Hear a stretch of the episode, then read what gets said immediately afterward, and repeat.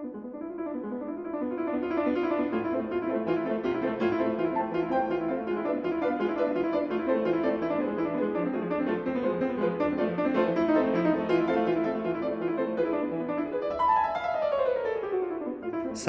امیدوارم حالتون خوب باشه و خوش اومدین به این اپیزود از پادکست لگات.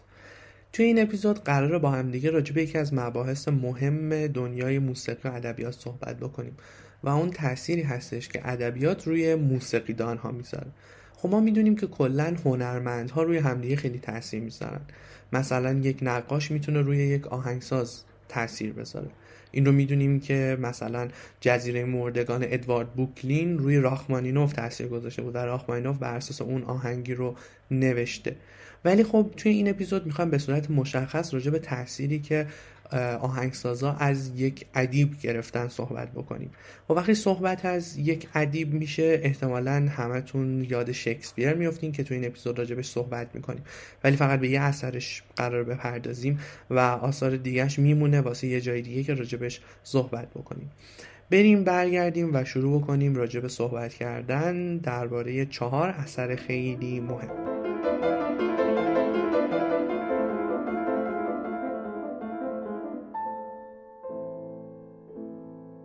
یکی از مشهورترین داستانهای شکسپیر داستان رومئو و جولیت هست. اما داستان رومئو و جولیت چیه؟ دو تا خانواده در شهری بودن به اسم خانواده مونتگیو و کاپولتی. خانواده مونتگیو پسری داشت به اسم رومئو و خانواده کاپولتی هم دختری داشت به اسم جولیت.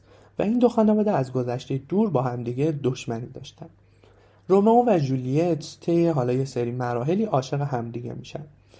اما رومئو توی نزاعی ناخواسته مرتکب قتل میشه و پیش از صادر شدن حکم تبعیدش متوجه میشه که قرار جولیت رو به عقد فردی به اسم کنت پاریس در بیارن جولیت هم تصمیم می‌گیره که دارویی رو بنوشه که به صورت موقت بیهوش میشه و اینطور به نظر میاد که مرده. برای همین پیکر جولیت رو بعد از خوردن این دارو به آرامگاه خانوادگیشون می‌برن و گمان می‌کنن همگی که جولیت مرده. اما قرار بر این بودش که رومئو از اصل ماجرا باخبر باشه ولی اینطور نمیشه و فکر می‌کنه که جولیت واقعا مرده. برای همین جام زهری رو کنار مزار جولیت می‌خوره و در جا جان میده. جولیت زمانی که از مرگ مصنوعی بیدار میشه با دیدن این صحنه به خودش خنجر می‌زنه و دو تا دل داده در آغوش هم جان میسپارن این نمایش توی سال 1597 توی پنج پرده نوشته شده و دستمایه آهنگسازی خیلی از آهنگسازا میشه. مثل سرگی پورکوفیف، لئوناردو برنشتاین، پیوتر ایلی چایکوفسکی، هکتور بلیوز و خیلی آهنگسازان دیگه. در اینجا قرار با هم دیگه به قسمت های از باله روما و جولیت اثر سرگی پوروکوفیف گوش بدیم. این قسمت از باله که خیلی معروف هم هست اسمش رقص شوالی هاست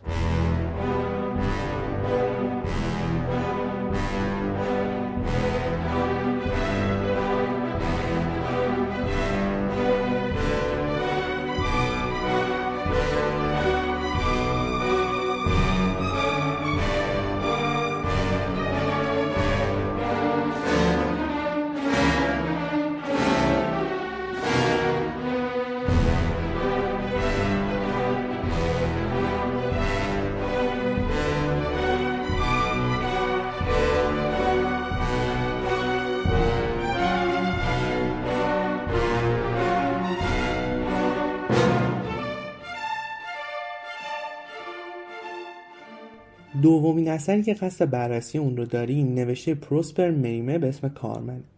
داستان این کتاب در شهری در اسپانیا شکل می‌گیره و شخصیت اصلی داستان دختری کلی به اسم کارمنه که به زیبایی خلق آتشین شهره عام و خاص بوده. کارمن سربازی به اسم دونخوزه رو عاشق خودش می‌کنه و باعث میشه که این سرباز به عشق پیشین خودش پشت کنه و علیه فرماندهش شورش کنه و به همراه کارمن و گروه خلافکارش راهی بشه. اما کارمن که به بیوفایی معروف بوده به عشق سرباز پشت می‌کنه و به عاشق گاووازی میشه و نهایتا دون خوزه از سر حسادت کارمن رو به قتل میرسونه. آهنگسازی کارمن رو آهنگسازی به اسم جورج ویزه در فرم اپرا انجام میده. این اپرا در اجرای نخستش چندان مورد توجه عوام قرار نمی‌گیره اما بعد از مدتی بسیار توجه بهش میشه و یکی از محبوب ترین اپراهای جهان میشه.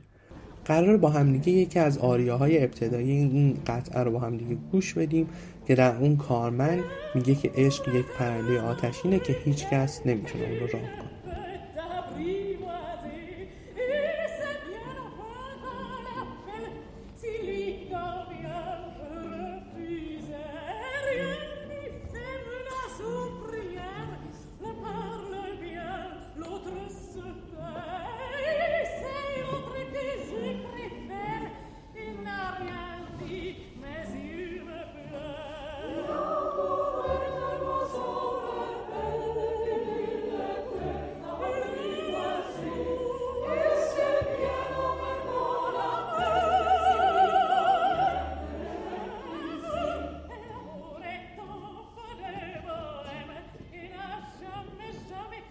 قطعه بعدی نوشته ریچارد دمل به صورت یک شعر. ریچارد دمل شاعر مشهور آلمانی هستش و آرنولد شوئنبرگ هم یکی از آهنگسازان بسیار مشهور. شاهکار خودش رو خلق می‌کنه و آهنگی رو می‌سازه به اسم شب دگرگون که همنام با این شعر هم هستش.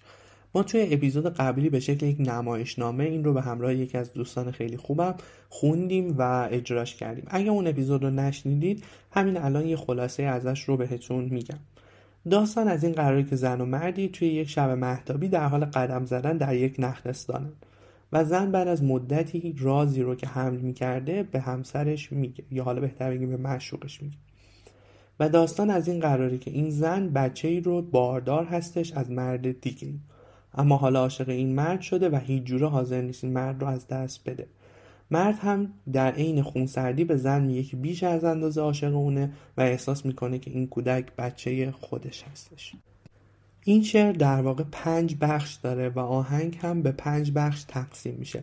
البته به این معنا نیستش که پنج موومان یا پنج بخش داره. بهتر بگیم به پنج قسمت می‌تونیم اون رو تقسیم بندی بکنیم. اما در مجموع همش یک موومانه. این قطعه جز آخرین قطعاتی هستش که شوئنبرگ به صورت تونال می نویسه حالا اینکه موسیقی تونال چی هستش جلوتر سعی می‌کنم توی اپیزودهای مختلف راجبش صحبت بکنم. و بعد از اون شوئنبرگ رو میاره به نوشتن آهنگهای آتونال. بیاین با همدیگه به قسمت های از این قطعه که واقعا شاهکاری هستش اثر آرنولد شوئنبرگ گوش بدیم.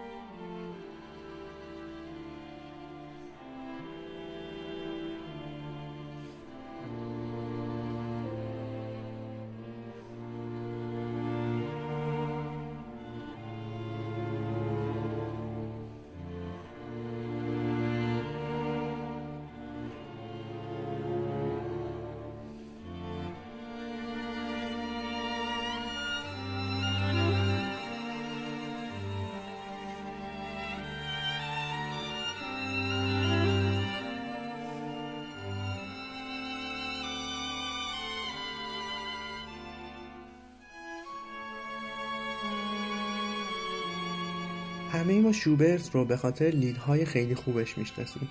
البته آهنگهای بسیار خوب دیگه هم داره ولی خب لیدهاش جایگاه ویژه‌ای داره. اما لید چیه؟ لید در واقع یک ترانه است یک قطعه آهنگین کوتاه که آوازی هم هستش معمولا. یکی از لیدهای خیلی خوب شوبرت آهنگی هستش به اسم در دوپلگنگر یا آهنگی به اسم همزاد. من توی اپیزود سوم پادکست لگات ترجمه از این شعر رو به صورت کاملا آزاد به شعر در آوردم و اون رو خوندم. البته نه من تسلط کاملی رو زبان آلمانی دارم و نه شاعر خوبی هستم. صرفا برای اینکه کارمون راه بیفته توی این اپیزود این شعر رو براتون دوباره می‌خونم. چند روزی است که در شهر سکون افتاده است. علم فر به درش خار و زبون افتاده است. وندنی شهر بود خانه ای از دور عیان چند وقتی به درش بوی جنون افتاده است. وانکه اغیار بنامندش عشق و من ظلم دیر وقت است که از خانه برون افتاده است. هست این خانه ولی سال درازی بر جا. گفتی اینجا به برش سحر و فسون افتاده است. مردی آنجاست به ظاهر چون آینه من. چهرش خسته تو گفتی که شگون افتاده است. آن همزاد تو ای محرم دیرینه من. تو چه کردی که چنین بر دل خون افتاده است؟ من چنین کردم و این نیست پسندیده من. نکند بر دل تو غم به درون افتاده است.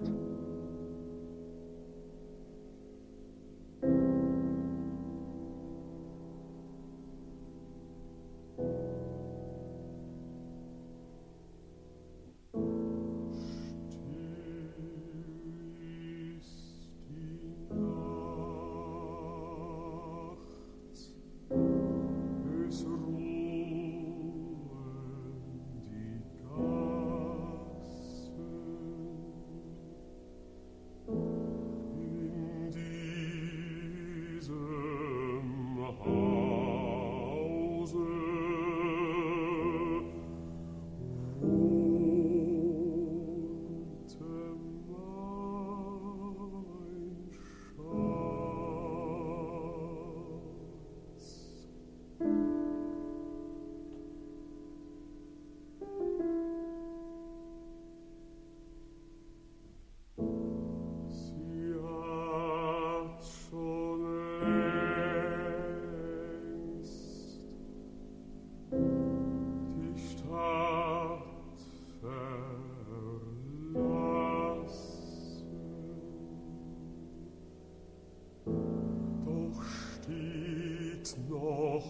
خب